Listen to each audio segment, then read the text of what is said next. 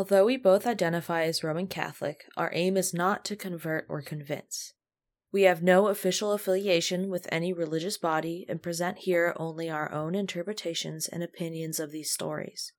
We understand and expect that some listeners may not have spiritual belief in certain aspects of these events, but we hope you find value in them as historical narratives which are inextricably tied to the times, places, cultures, and spiritual beliefs of the people who lived and retold them. Due to age and variable documentation practices, we cannot guarantee the historical accuracy of these stories.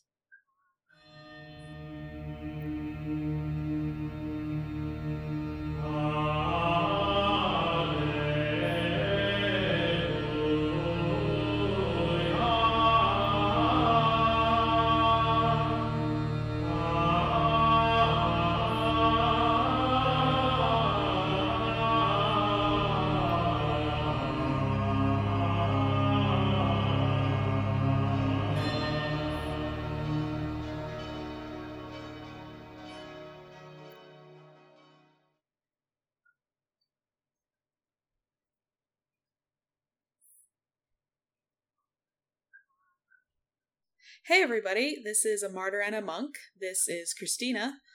And that's Victoria. So today, our story, I'm just going to preface with it. This is just a, approximately a billion firsts. Um, every rabbit hole I went down, they're like, oh, yeah, this is the first time somebody did this. And I was like, great. Spectacular. Yeah, so it's actually pretty exciting. Um, so to get right into it, I'm going to give you a little I'm going to give you why I chose this person first. Ooh, and interesting.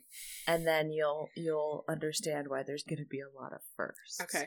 So we are going to today we're going to discuss the life of Episcopalian turned Catholic St. Elizabeth Ann Seton, who later becomes the first American born person to be canonized by the Catholic Church. Uh, mm.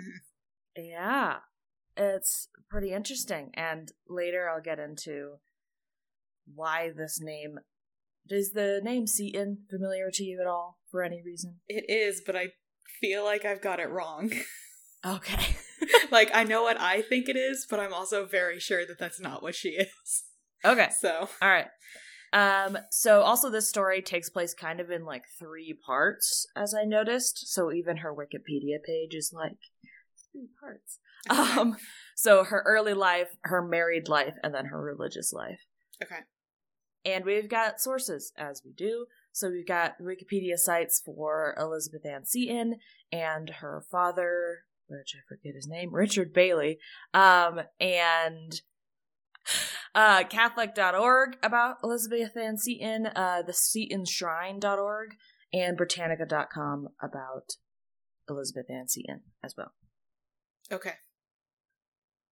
So, for the first time in a while, we're back to sort of modern times. And by modern, I mean 1774. oh boy. She's older than America. Exactly. Just a little bit. So, this story starts in 1774 with the birth of Elizabeth Ann Bayley to her parents, Dr. Richard Bayley and Catherine Charlton. Uh, if you're an American, you may notice that she was born two years before the American Revolution, uh, which was marked by the signing of the Declaration of Independence in 1776. Um, obviously, she's an infant, so she's not really involved in the American Revolution because she's two when it starts. Uh, but obviously, her family are adults and are around at this time. Right. And it's a little bit impressive that she survives and that honestly, we don't really hear much about the American Revolution in this story, which I find odd, uh, a little suspicious, but we'll get into it. Uh, so her family was living in New York City at the time, and pretty much for this whole story. Uh, and apparently, both her mother and her father's families were both some of the earliest European settlers in New York or the mm. New England area. Fancy. They're yeah, they're both from like long settler kind of kind of so there it's wild to think that even in 1770 whatever that there were people who could have been there for 200 years yeah like that's wild, wild. yeah um Elizabeth's father was a doctor, as I mentioned, and he is actually the first ever. Get into the first right off the bat. he was the first ever chief health officer for the Port of New York, uh, which means that he was attending to immigrants arriving in the New York ports looking for contagious diseases, etc. Mhm. He was also the first American surgeon to successfully amputate an arm at the shoulder. That's an interesting. I don't even like know how to process that. Surely somebody must have done it successfully before then. Well, he's the first American surgeon, so Uh, okay. I, they, they- England's been doing it. Other places have been doing it. He's the first one who was born in America, who then did it in America. Okay. I guess they haven't had a war yet. Not like a big, huge numbers of dead yet. I'm not sure when the amputation took place. I don't know if it was like That's when true. he was young. Maybe it was a or- war. Maybe it was a war wound. possibly. Um, he also began some of the earliest cataract surgeries. Gross. Uh, yeah, Don't want anyone in 1780 messing around with my eyes. I'm kidding. Uh, yeah, we'll see why in a hot second. Okay. Uh, in 1788, him and his surgery were attacked in the 1788 Doctors' Riot, which was where the lay people were pissed at how doctors were obtaining corpses for dissection. oh, I think I know about this actually. Yeah, so for anybody who doesn't know, at the time, the easiest way to get a corpse for a doctor to learn from was to hire criminals to raid graves. And the people who buried their family member really don't want the person's grave raided. Yep, fair. Yeah. Yeah. So, uh, yeah, people were pissed, and so they attack him and his his like um doctor's office, and ultimately his collections, which I'm assuming are anatomical collections, which is kind of gross, uh, were destroyed and burned, but he escaped okay. And uh, just after this, he becomes uh, one of the first professors of anatomy at Columbia College, which you may know today as Columbia University or just Columbia hmm um, little background on Columbia to kind of give you a context of of the religious path of Elizabeth and her family and the time period, if you aren't familiar with it. Uh, so, Columbia University was founded on the grounds of Trinity Church in Manhattan in 1754. It is a Church of England. Trinity Church is a Church of England church, not a Catholic church. Um, and Columbia was a royal university, i.e., supported by the King of England until 1776. It was called King's College from 1754 to 1784, after which it was renamed Columbia College and then Columbia University. Hmm. Interesting. I never really thought about there being like British universities here. Or there, Mhm. I guess. Yep. So obviously, I think it's kind of funny though that it was named um, King's College until 1784, which is They were a hot second. yeah. Yeah. Um, but yeah, that's uh, that's also a thing I've noticed that a lot of um what we call universities now, especially like the Ivy Leagues, which tend to be really old, used to be called colleges. well, college just means that they don't have all of the things. Well, I don't know that that's what that meant at the time. I think, think that's it- what it means now. I think it probably did mean that at the time too. Hmm. And then at some point they got big enough to become a university. They just weren't then. That would be my guess. It doesn't really matter. Yeah. Well, anyway, he is. Uh, her dad is one of the first surgeon teachery dudes at Columbia. Good for him. Fun. Uh, so overall, he seems to have been pretty successful, and I'm betting that they were pretty well off for the time. Mhm. Actually, I'm not betting; they were well off for the time, Okay. based on her hobbies that we get into later. Um, and that all sounds good and dandy, um, except that in by 1801, her father, Dr. Richard Bayley, eventually dies of yellow fever that he contracted while checking a ship that arrived in port.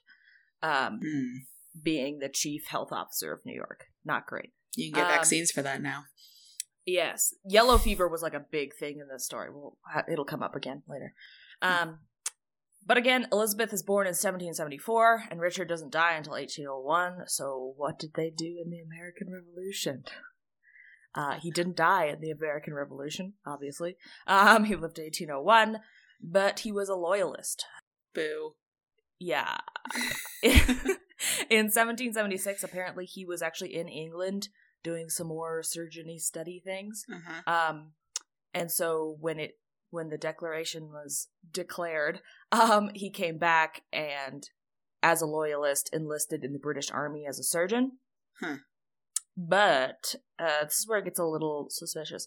He was only active for less than one year because in 1777, Elizabeth's mother uh, and Richard's wife becomes ill, and so he returns short returns home, and then shortly after she dies in 77, 1777. And then he doesn't go back. And then after leaving the army to see his wife, he doesn't take part in any more of the revolution activities for either side, which I find unlikely. I mean, maybe, but I'm like, he definitely didn't fight. He wasn't serving as a surgeon anymore. Mm-hmm. But I'm like, were you really not helping with like any organization? I feel like all we hear about for the American Revolution in school is like what the people in like small towns and rural areas were doing and like making local militias and stuff. But I don't Yeah, really know anything about like what were people in New York City doing. Well, also, especially since New York, according to my knowledge, came from the uh, Broadway show Hamilton. New York was pretty messed up because it was the cap. It was considered like the most powerful. It was considered the capital. Yeah. I would think there'd be a lot of fighting, but maybe not maybe not a lot of organizing. I don't know, but yeah. So he apparently doesn't participate after this, uh, presumably because he was very sad. Um, but uh, contrary to him being very sad, uh, after her mother's death, he remarries like a year later. Well, Christina, remember he can't be expected to take care of his own children. This is true. So he remarries. He Mhm. actually remarries into the Roosevelt family. Ooh, that's maybe maybe not a big deal then, but it would be a big deal now. Yeah, oh, it's definitely not, but it is Roosevelt ancestors. Like it's the Roosevelt family. So, um, they have either seven more or five more children Hmm. with the uh, uh, new wife. Uh, I say seven or five because one site said five and named them, and one site said seven and named them, and that's not including the two daughters that uh, Bayley already had, including Elizabeth. So Elizabeth and her older sister um, From the first wife. existed, yeah, from Yeah. the first wife, and then the new wife. They either had five more or seven more. maybe they had seven, but two of them died in infancy or something. Yeah, I'm thinking it's something along those lines, or they had even more, and the total number ended up being seven. Hmm. So five survived, and then they had the two Yeah. uh, daughters. It's unclear, but so they had a, a bunch more kids. Um, and actually, with the new wife, the a grandson of Bayley and the new wife, hmm uh, named James Roosevelt Bayley, actually becomes a Roman Catholic bishop for Newark, and then Archbishop for Baltimore. And he's a bishop from 1853 to 1877 until he dies. Fancy. Wait, is the new is the stepwife's new wife stepmom lady Catholic? No, I don't think so. Oh, okay. Wait, I is think the- everybody's Episcopalian. okay. Everybody's Church of England because they're Okay. loyalists. They're very Church of England. Okay. We'll also talk about that later too. Okay. Um, as for Elizabeth's mother, her OG birth mom, Mhm. her name was Catherine Charlton, as I said. She was a daughter of a Church of England priest, and so Elizabeth, uh, until she was like three at least, was raised in what becomes known as the Episcopal Church. Uh, Elizabeth's mother dies in 1777. They think probably due to complications after the birth of Elizabeth's younger sister, also named Catherine Mhm. after her mother. Um, so they think the baby died pretty soon after birth, and then mom died a few weeks or a few months after. Yeah. Infections Um, and stuff. Yeah. So something was wrong with that pregnancy and takes Elizabeth's sister and her mother, both of which are named Catherine. Confusing. Yes. So mom dies in 1777. Elizabeth is three. I do not have any information about Elizabeth's older sister or how old she was. They just say she was older. They don't tell us her name. No idea. Okay. Um, so I don't know. Yeah, it was. It seemed odd to me that people weren't listing her name, but nobody is. Um, like I said, after her death, Richard remarries. Um, supposedly because he cared for his daughters and wanted his daughters to have a mother. Mhm. Who knows how true that tidbit is? Yeah, I don't know about that. um, but new mom was Charlotte Amelia Barclay. Like I said, part of the Roosevelt family, or I think her dad was part of the Roosevelt family. Okay. Technically, she's part of the Roosevelts. Um, supposedly, she's like actually nice.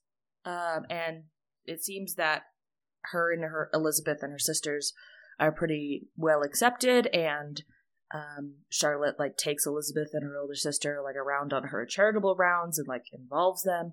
So it seems like that's going pretty well. Good. But so they have like five to seven kids, Yep. and then it ultimately have seven to nine kids, depending on how you count the other two girls. Yep. Um, but interestingly, for the 1700s, their marriage ends in a separation. Are you allowed to do that? Uh, well, it's supposedly they didn't get divorced because Hmm. I guess. Well, actually, if they're Episcopal, maybe. That's the whole point of the Episcopal Church. It's true, but it would be like a cultural thing too. Like even if the church Right. lets you, people would be like, mm. Uh, they just say it ends in separation, so I'm assuming it wasn't a legal divorce, and uh, uh, dad, I don't think gets remarried. okay. So But he's gonna die soon anyway, isn't he? I think they, I don't know because so he he dies in 1801. We know Yeah. that, but he lives like pretty long because she's she's born in 1774. Elizabeth was born in 1774, and he lives to 1801. So if he was already adult, he was probably like 50 ish um, when he died, which is not bad.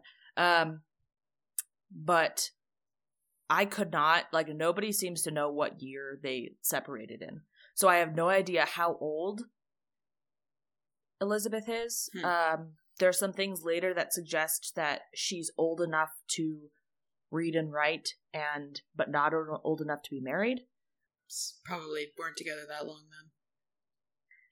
She seemed well, but when she's because she writes about it later, and it seems like she's probably like early teens. Yeah, like she's got enough brain to realize that Together for like ten ish years. Yeah, Yeah. about that. And also they've had five to seven kids, so Yep. you've got to have enough time for five to seven kids. so during this separation, uh, even though it seems that Charlotte was pretty nice to the girls while they were married, uh, she rejects the two kids that are not hers during the separation, um, which is unfortunate. Uh, and then Richard just goes to England to study some more bodies. So the two girls end up staying with an aunt and uncle, somewhere kind of more rural New York. Yep. Um, at this time, through Elizabeth's diaries, she's grieving the loss for what she perceived as her mother. Yeah. Um, so she, Elizabeth's birth mother dies when she's three, so she probably doesn't remember her at all. Yep. Um, and if she was with her stepmom for Most even like five Yeah. five to ten years. That's basically her whole childhood. Um, so she's grieving basically what she's perceiving as an abandonment by her Mhm. mother. Yeah. Um, and she writes about it a lot. Like we, they still have all of her diaries and such, which is Mm. pretty cool. Um, we also know from her diaries that she was fluent in French, um, a musician on piano, and a horsewoman, and that she loved nature, poetry, and music. She sounds like an extremely average late 1700s girl. Well, not extremely average because they were probably rich as hell. Yeah, but that's exactly what I would expect a rich as hell kid from 1780 to be Right. like. So she's an average rich as hell kid. She's not an average kid. yeah, but yeah, so this further supports the idea that they were very well off, even with him remarrying and Yeah. you know all that jazz, and all the kids and etc. So that's pretty much what we know about Elizabeth's childhood, and now we enter phase two of her life. Okay. Um, so in 1794, she's 19, and she marries William Nagy McGee, unclear, Seton, uh, who is 25, Okay. which is not a bad age gap at the time. It's pretty good. Yeah. It's not great. It's not terrible. It's not. It's not the worst. It could be a lot worse. um, William is a wealthy businessman in import trade, uh, but he had come from an impoverished Scottish noble family who had immigrated to New York and who had then c- climbed the business ladder. Yep. Um, William's father uh, was also a loyalist in the Revolutionary War. But he was Scottish? Yeah, Surprising. okay. yeah. Uh, that was like I. That seems odd, but okay. Um, to give you some perspective on like how so he had a bunch of connections in Italy, which becomes important later. Like he was trading with a really big Italian trade family. Okay. Um, to the point where he becomes the first person to bring a Stradivarius violin to America. What? Why would someone write that down? I don't know. but I found it. Okay. So Good for him. yeah, he seems pretty cool. Um, he seems like a well-made match. She seems, uh, according to all of the accounts, she's like actually in love with him. Like they really That's like each other. So they're high enough status that they even had the first Episcopal bishop in the U.S. to preside at their wedding. Hmm, fancy. Mm-hmm. Got some upper class 1700s peeps here. Um, after they married, they moved to fashionable Wall Street and continued to attend the Trinity Episcopal Church, presumably the church she grew up uh, grew up in as Right. well. Yeah. Um, as she does this, she treats the minister there as her spiritual advisor. Hold up. I have a, I have another question. Her husband is also Episcopalian? Yeah. Well, oh no, we'll get to that a little bit later, but uh, I think he's not religious at all at the beginning. Interesting.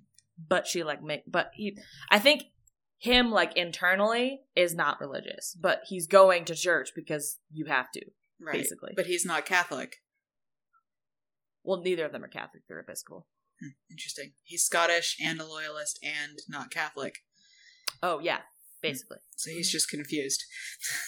i think i think it's probably something to do with uh, the immigration so all i heard about was william's father and it seemed like like later william's father dies and there's nobody else to, to take care of his siblings so it seems like there is no mom like his father came over and either married here had all those kids and then their mother died or he brought all those kids here Right. by himself um so it, if they were catholic it doesn't seem like the dad was like Didn't focused stick. on that Yeah. he was just trying to live Yeah. Okay. and that eventually got really successful and they were fine but yeah Yeah. Okay. so yeah i think internally he's not religious but his wife is very religious and you would basically have to go to church so Right. Yeah. he's going um so after they marry they move to wall street and she's treating that minister as like her spiritual guidance like they're very close apparently hmm and then her and her sister-in-law and best friend who is named rebecca mary seton they continue their for- her former stepmom's work like nursing the sick helping the needy 1700s charity stuff Good. And she's in her Yeah. early 20s? uh i think we're still like 19 or 20 Okay. like this this is all in a very short time frame Okay. um so these early marriage years of her marriage are considered extremely happy and she writes in her journal that she really does love william and she's like this is great i'm doing fantastic That's nice. and she she wrote there's this quote which i mean it's not old english because it's not old english but it's the phrasing that you're just like so i'll read it to you Okay. um, but it just says, "My own home at twenty, the world that and heaven too quite impossible." So I get the vibe that she's like, "Wow, I have my own home at twenty, and like I have a great husband, Everything's great. everything's great, and I think, but for heaven interceding, this would be impossible." Yes. Okay. That's nice. I'm glad she's having a good time. Yeah. She's having a great time. She thinks it's great. Um, unfortunately, this does not last forever. Yeah, that's probably could have guessed that. So all of this will not last forever. So later, William's father dies, and their fortunes aren't as great as they had been, mostly due to issues with trade leading up to the War of 1812. Okay. Uh, so we're actually much before the war, but we're still we're in like 1803 basically, okay. early 1800s. But things are getting uh, stress stressy Okay. up to the War of 1812. Um, so because of this death, they need to be a little more frugal, and they end up moving all six of William's younger siblings, ages 7 to 17, and their own five children to a larger house. Where this larger house was, no idea. Nobody would tell So me. they've got- but 12 children, basically. Yeah. That's too many. but uh, I'm assuming this house wasn't on like fashionable Wall Street anymore. Yeah, probably not. And then just after this, uh, Williams Trading Company is bankrupt because of issues early fighting before the War of 1812, and they lose their home entirely. Bummer. and Elizabeth takes all of the children to her father's house, where they live even after his death in 1801 until 1803. Okay. In 1803, uh, the tuberculosis that William has had for their whole marriage is made worse by the stress, and his doctors send him and Elizabeth and their oldest daughter to Italy to recover. Oh, that's nice. Yeah. So they're having money problems, but they definitely should go to Italy, huh? Uh-huh. But Italy being smart, uh, they thought that they might have brought yellow fever from New York, so they quarantined them for like a month and a half or something like that. Good for Italy. Italy is on top of quarantine in the old times. After quarantine, at the end of 1803, William dies and is buried in Italy. So her father and her husband die within like two years of each other. Yes, and her husband's father. All right, I forgot about him. So it's three Yeah. people dead. That's not great. Okay. I think she also has some children die, but nobody really talked about it. But people talked about like in her spiritual path, she has a lot of family members and children dying. Um, Children dying like, wouldn't have been as um, as weird. It would happen a lot. no, but you know, Well, that's not great. So now she's in Italy by herself with her kid. well, One kid. with one of her, one daughter. I think her Right. daughter's pretty old to be. okay. Um, after he dies, turns out William had been dealing with one of the most prominent traders in Italy, Filippo and Antonio Filicchi, Sure. uh, who are apparently very historically relevant, but I did not look much into them. Okay. uh, who then welcome Elizabeth and her daughter into their home until they can return to New York. And in this time, the Filicchi, Filicchis introduce Elizabeth to Catholicism. Okay. Interesting. So now we enter the third phase of her life. Okay. So in 1803, she's 29. Yep. So before 30, she has married, had five kids, taken care of seven others, and been widowed. Right. So her her great situation has dipped a bit. Yeah. Yeah. Okay. Her and her daughter return to New York, and then in 1805, Elizabeth becomes a member of the Catholic Church In Italy. No, in New York. in New York. So she Yeah. started in Italy but didn't actually do it. Basically, yeah, basically it seems like so 1803 husband dies. I think they're they're back in New York by 1803 or like 1804. Hmm. Around then and then 1805 she's uh baptized. Okay. Got it. So I tried to see if I could find more on her thoughts and why to convert because everybody's like, yeah, they introduced her to Catholicism and then she's baptized in 1805 and I'm like, we don't have any thoughts on that. It seems like she was like pretty solidly Episcopalian. It's not like she was like Oh, floating yeah. aimlessly and just like, No. ah, sure, Catholic. she was religious already. Yeah, that's Yeah. interesting. She took it seriously. Like it would make sense if like her husband was really Catholic and she got married and converted, but Mm-hmm. No, she did it on her own. Um, so what I did find was one reason people seem to I don't know if they're actually getting this from her notes or not, um, but stemmed from her abandonment by her stepmother and that she took comfort in the idea that the Mother Mary was her true mother. Hmm. But then I was like, um, don't Episcopalians also like recognize Mary? maybe. Maybe not. I don't know. Like I didn't think they were that different. Anyway, um, I also found that she was very concerned with her family's spiritual well-being, uh, such that her only consolation in her husband's death was that he had recently accepted God just before he died. That's convenient. Yeah. So Okay. she, it seems like she's just like, like in this traumatic time. Like I don't really know what pushed her, but apparently she found something in the Catholic Church in the introduction in Italy that she wasn't getting Just helped in the out, Episcopal yeah. Church. And then she's just like, this is the way for all of my children. So fair enough. Yeah. Yep. So she's baptized at St. Peter's Church in New York, which at the time was the only Catholic church in the city. And then a few years later, she's confirmed by the only bishop in the nation, the Bishop of Baltimore, John Carroll. There was only one bishop into the early 1800s. Yeah, so apparently just before this, uh like just like 5 years before this, she the there was a ban on Catholicism in the colonies. Interesting. The French people must not have liked that. Well, the French people weren't really in the colonies, were they? Yeah, they were. Of course they were. I mean, a little bit, but I mean, you have to think about it. it's coming off of uh, Church of England. We just had the revolution. Everybody's still basically Church of England. and then Catholicism is still like anti Church of England. So Yeah. Hmm. Interesting. yeah, so yeah, there was not a whole lot going on for Catholicism in in the U.S. at this time. This is all fine and dandy, except that to cope with the fact that she was a widow and had thirteen children to take care of, or twelve, unclear, twelve or thirteen. Um, she started an academy for young ladies, but when the mothers found out that she was a Catholic, they withdrew their daughters. Well, that seems like a bit of an overreaction. Yes, people do not like Catholics. Okay. Um, so that's super not good. And by 1807, so William's dead in 1803. So four years later, Yeah. she's not doing great. Um, Yeah. she is about to move to Canada. Why? Don't know. Well, there would be more. There'd be more Catholics in Canada because they definitely have French people. Yeah, that's true. Maybe that's why. Couldn't find why. She was just like, I'm going to move to Canada. But just before she does, she meets a visiting French priest. And now wait for it. Just wait for the last name.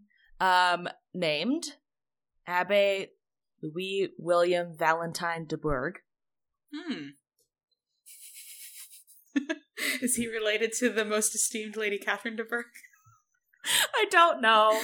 I don't know. Like, I don't know if that was just like a common name that she used in that book, but I was, I like, this priest to me in my brain because of that relation is just uh Mr. Collins. Yeah. You just like st- like that's who this man Except is. French. Except French, yeah. Okay. So yeah. So apparently him and some other priests are from the community of Sulpician or Sulpican fathers, uh, who were sheltering in America during France's reign of terror. Never heard of them.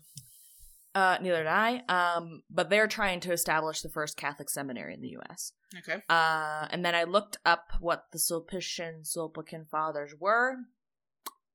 Basically, it's just like it's like a it's called the Society of Priests of Saint Sulpice. Um, It's a great name. Sulpus.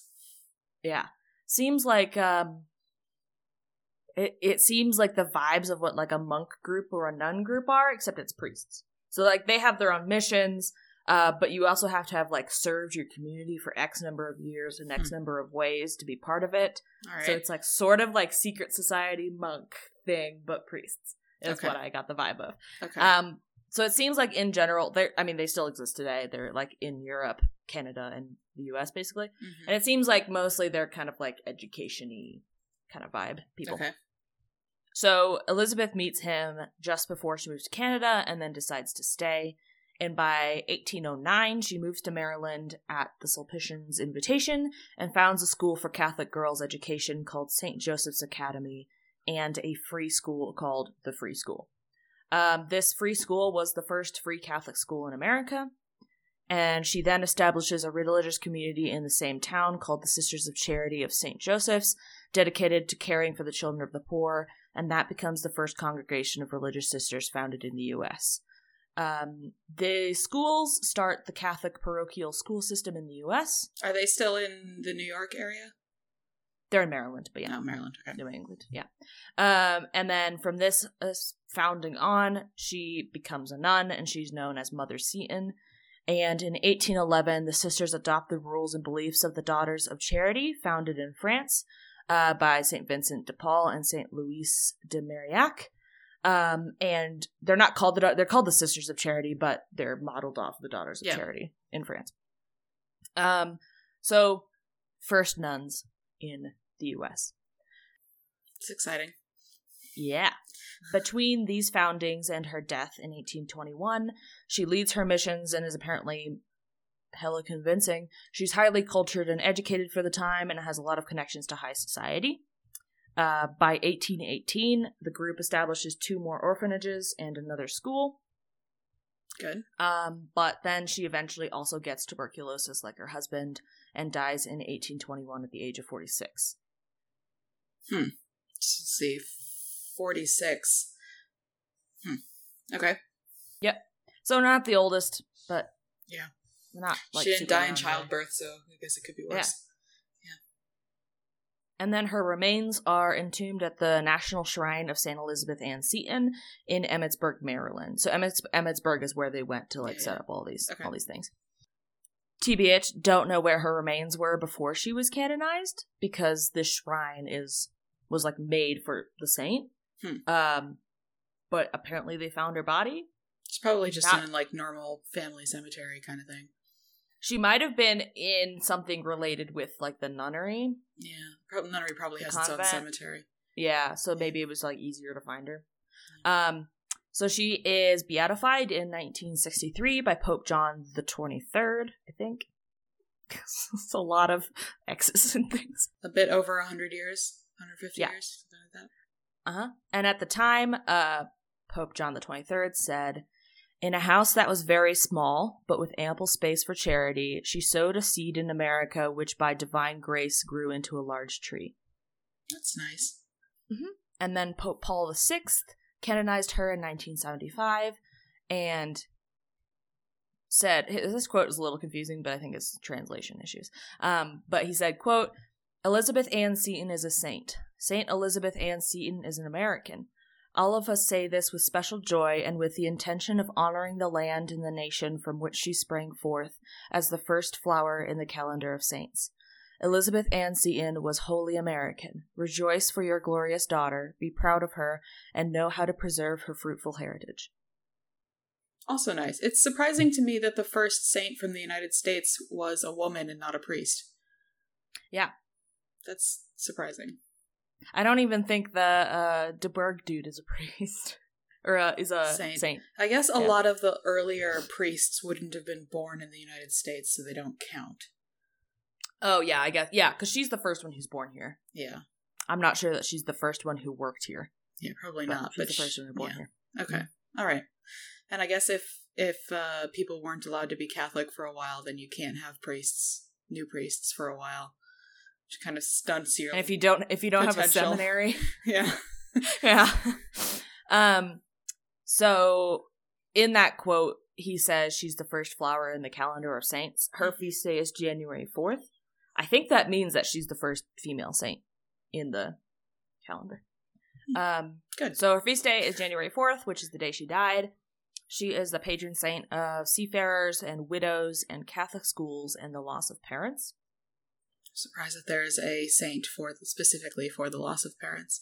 I I think it's I think when we get to the I, her main ones are seafarers and widows, and then the other two it's more just like if you're praying like an intention for that for this. thing. Yeah. Yeah, Yeah, yeah. it's you go to that person. Seafarers is kind of interesting. I guess her family had to do with trade, but I think it's think- for her husband. Yeah. yeah. you'd think there'd be somebody more fit for seafarers. But your last guy was seafarers too, wasn't he? I think there's a lot of them. Like if you traveled on a boat, you're for seafarers. Okay. I guess seafaring was super dangerous, so you need all the help you Yeah. can get. right. Okay. Um, she is also honored in the Episcopal Church of the U.S. with a lesser feast in her in their liturgical calendar, also on, on January fourth. Hmm. Um, as for her legacy, basically Catholic education would not exist as it does in America without without Saint Elizabeth. And today, six other religious Catholic sisters can trace their origin to Mother Seton's original founding. Um, in 1856, Seton Hall College, now called Seton Hall University in New Jersey, was named for her. And in 1885, the Sisters of Charity founded Seton Hill Junior College, now called Seton Hill University in Pennsylvania, in her honor. As you can imagine, there's also a bunch of hospitals and other smaller colleges named after her. Yep. As of 2018, there are churches named after her in more than 40 states, plus Canada and Italy. And of course, uh, she founded the Sisters of Charity, which is the first religious sister group in the U.S., and she is the first U.S. person, you first U.S. born person to be canonized in the Catholic Church. That is a lot of firsts. Yeah, so one of the reasons I picked her was because I had heard of Seton Hall Mm-hmm. because it's a big I think I've heard of the university. Yeah, the Seton Yeah. Hall University. Uh, and then I looked it up and I came up with Seton Hill and I was like, am I crazy? I was like, am I just like have I just not been Paying attention. reading it correctly this Yeah. entire time? But apparently there's two. One's in New Jersey and one's in Pennsylvania. But it's it, they're very close. yeah. Seton Hall and Seton Hill. Okay. Very confusing. Um Also, as I mentioned, there is a shrine to her in Maryland called the National Shrine of St. Elizabeth Ann Seton. And according to their website, which, to be honest, like this place seems like a pretty cool, like historical site. Uh, but according to the website, this year in January of 2021 marked the 200th anniversary of her death. Um, the shrine is a whole museum, uh, and even partially a living history museum, as you will be delighted to know. Oh, I do love those. Yeah, they've got reenactments and such. Excellent. Um, they also have a few podcasts that are produced through them. So they seem to have like a lot of like a lot of education going on there. So one podcast is called Friends and Followers, and it reviews and discusses St. Elizabeth's friends and followers. Um, they also have one called Seton Reflections, and one called Father Ted Talk, where the current priest of the shrine, Father Ted, discusses readings, etc. And so you can find those on their website under like the podcast tab. It's pretty cool. Uh, so the shrine has a museum, a basilica, a series on Civil War sisters, a period stone house from the 1700s, and a period house from the 1810s, and a cemetery. Um, and overall, it looks just like very nice there. It does. I googled it. It looks very neat and parky and cute. Mm-hmm. And like, like real, like I bet like literally every Catholic school goes there Oh, on an educational field trip. Oh yeah. You know those kids in that area are sick of it. Oh yeah, they've just constantly learned about yeah.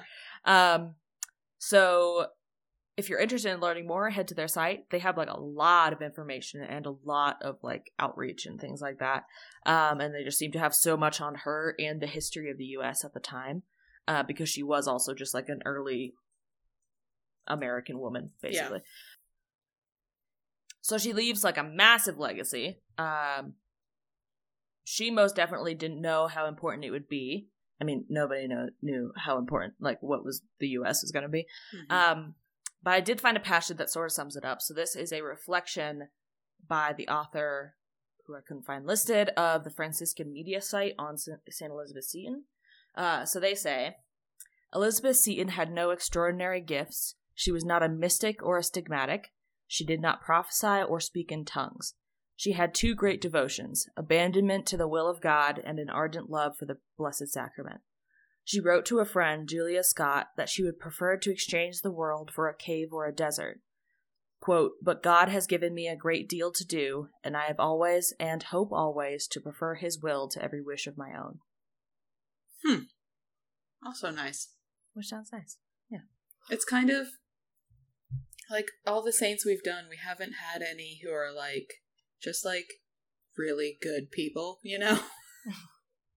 like we've had like historical and like academic Mhm. importance, we've had healing.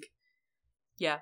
But I guess except for well, even St. Clare, like she's probably a fine person, but she was that wasn't like her main thing, you know?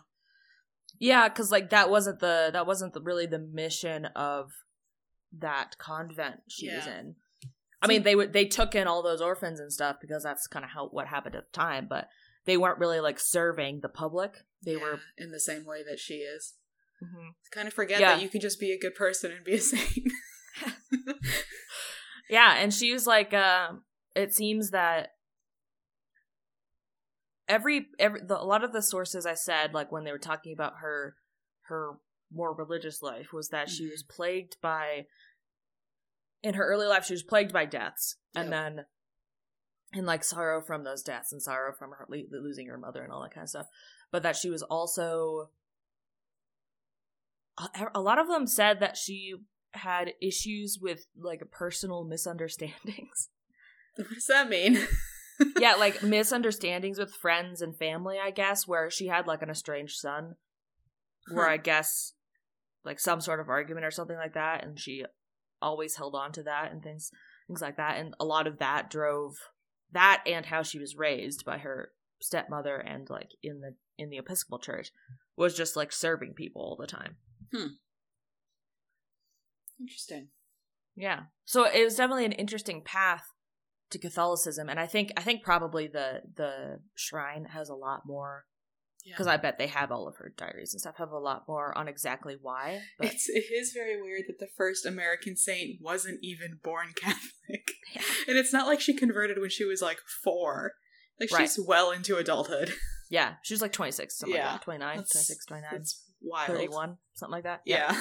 Yeah, and she was only a she was only a saint for like 20ish years. Or not a saint, a Catholic. Catholic, yeah. She's only a Catholic for 15 to 20 years. Yeah. Uh, Wow. But yeah, I don't know. I don't. I would be interesting to learn more about her reasoning and what she thought was different about Catholicism.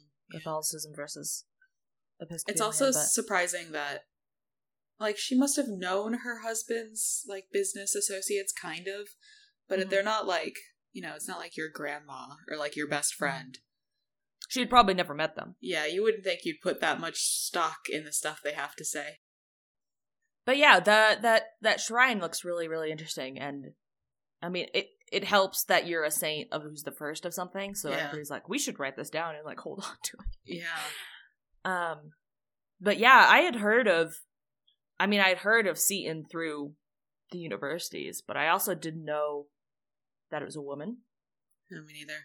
Didn't know she was a first. I kind of thought she might be kind of like early U.S. times. Didn't even know that she was a religious person and not like a doctor or something. Mhm. I've had a thought. Hang on. I need to Google it before I say it out loud. But yeah, those Italian guys, I guess they must have just been really nice and been like, "Oh, I'm sorry, your husband died here. you can go stay with us for a while, I guess." Oh no. Okay. Never mind. My thought is nothing.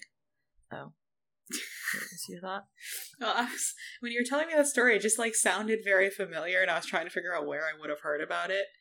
And then Uh-huh. I thought that maybe I heard it on the Dollop, like the Dollop, the other Oh. podcast, that they did a- Yeah. an episode about this because a lot of this like sounded like the thing about them getting married by the bishop of whatever, and I was like, I feel Oh. like I've heard this before, but it's not. It's not. It's just a similar person who was alive at a similar time, Oh, whose name was also Elizabeth, but not Seton Hall. It was a different name. oh, okay. Do you- oh, so it- just like similar stories. You don't Yep, think it's just similar? No, this person. Now that I've seen her name, this person is a socialite and not a saint for Oh, sure. gotcha. They're not the same person. I also I also found that like a ton of like Catholic schools and Catholic universities have like libraries or shrine like things named after her. It's the kind of thing you do because, like, you name your your school after the local bishop or whoever, but then you're like, mm, we should have a girl. Yeah Who is Yeah. a girl? and related to to Yeah. a- like education like yeah, that kind of and stuff. you're just yeah. like everyone defaults to the same person. Yeah. and there's sense. only a couple people like that. It's like St. Isaac Jogues. But yeah, she was she was pretty cool and a lot of firsts and a lot of interesting family members and like a weird weird but a weird time but like interesting in terms of like Catholic history and US history. yeah. You would think if they because you said they have a lot of her um like notebooks and diaries and stuff, right? Surprising Yeah. that from those you can't tell why she converted. I bet it seems. I suppose there's probably a lot of them. a lot of the site oh yeah a lot of the sites pretty much like say the exact same thing like they're all copying from somewhere Yeah.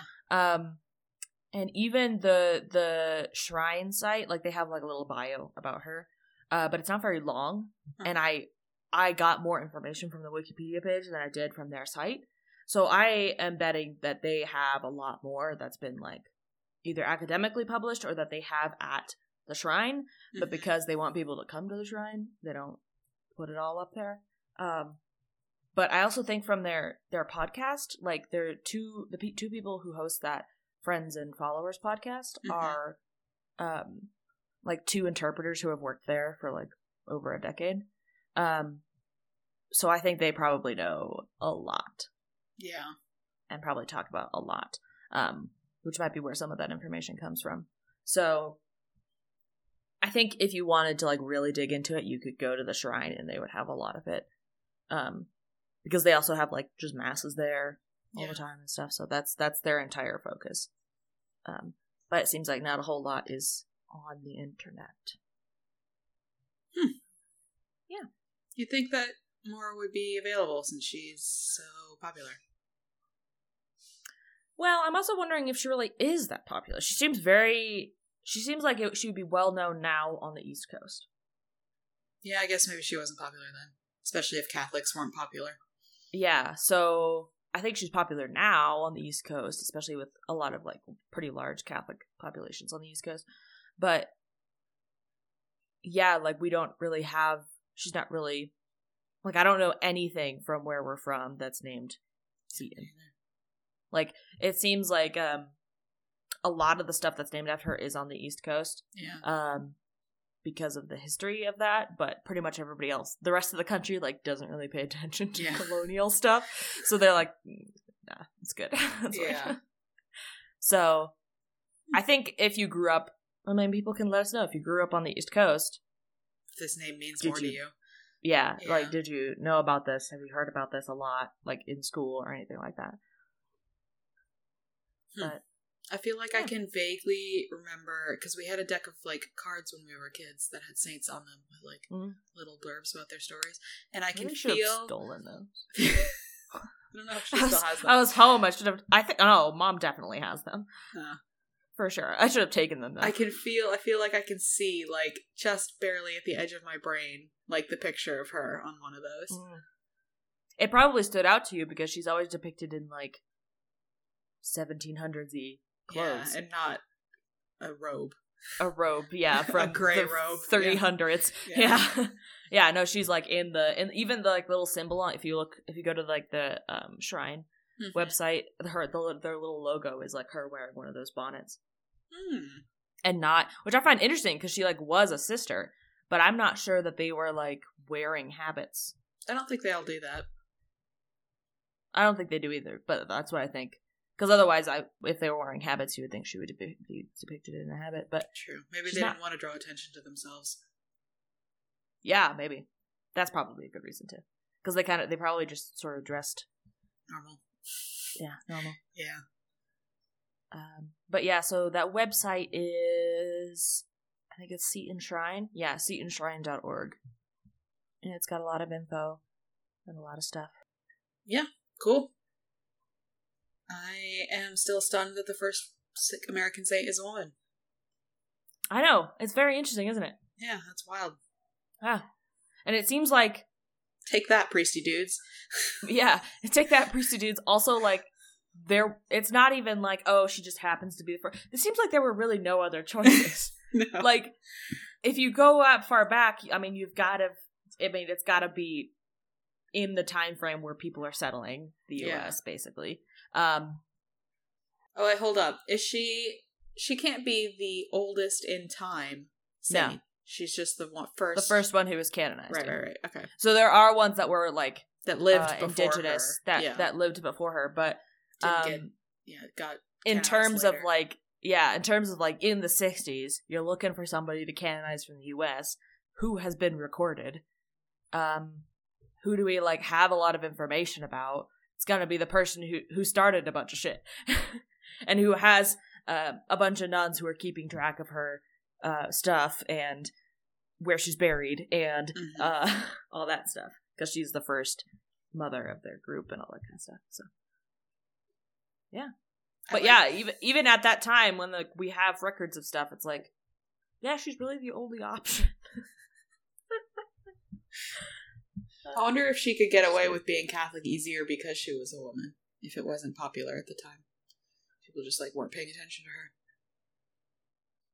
Probably, I think that's also probably something about why they moved to Maryland. There must have been something with uh must have been more Catholics there. It also might have just been cheaper if she was still watching all those kids. Well, but the the the priesty guys were like, "Hey, we're gonna put the seminary in Maryland." Like they put Oh, yeah. everything in that town. Yeah. Um, so I think partially it's probably like we can buy land, Yeah. that kind of stuff. But but I also wonder like otherwise it's like why Maryland, and I I wonder if there were other Catholics there that they were like we Yeah, won't no. be like completely kicked out. I don't really know anything about Maryland.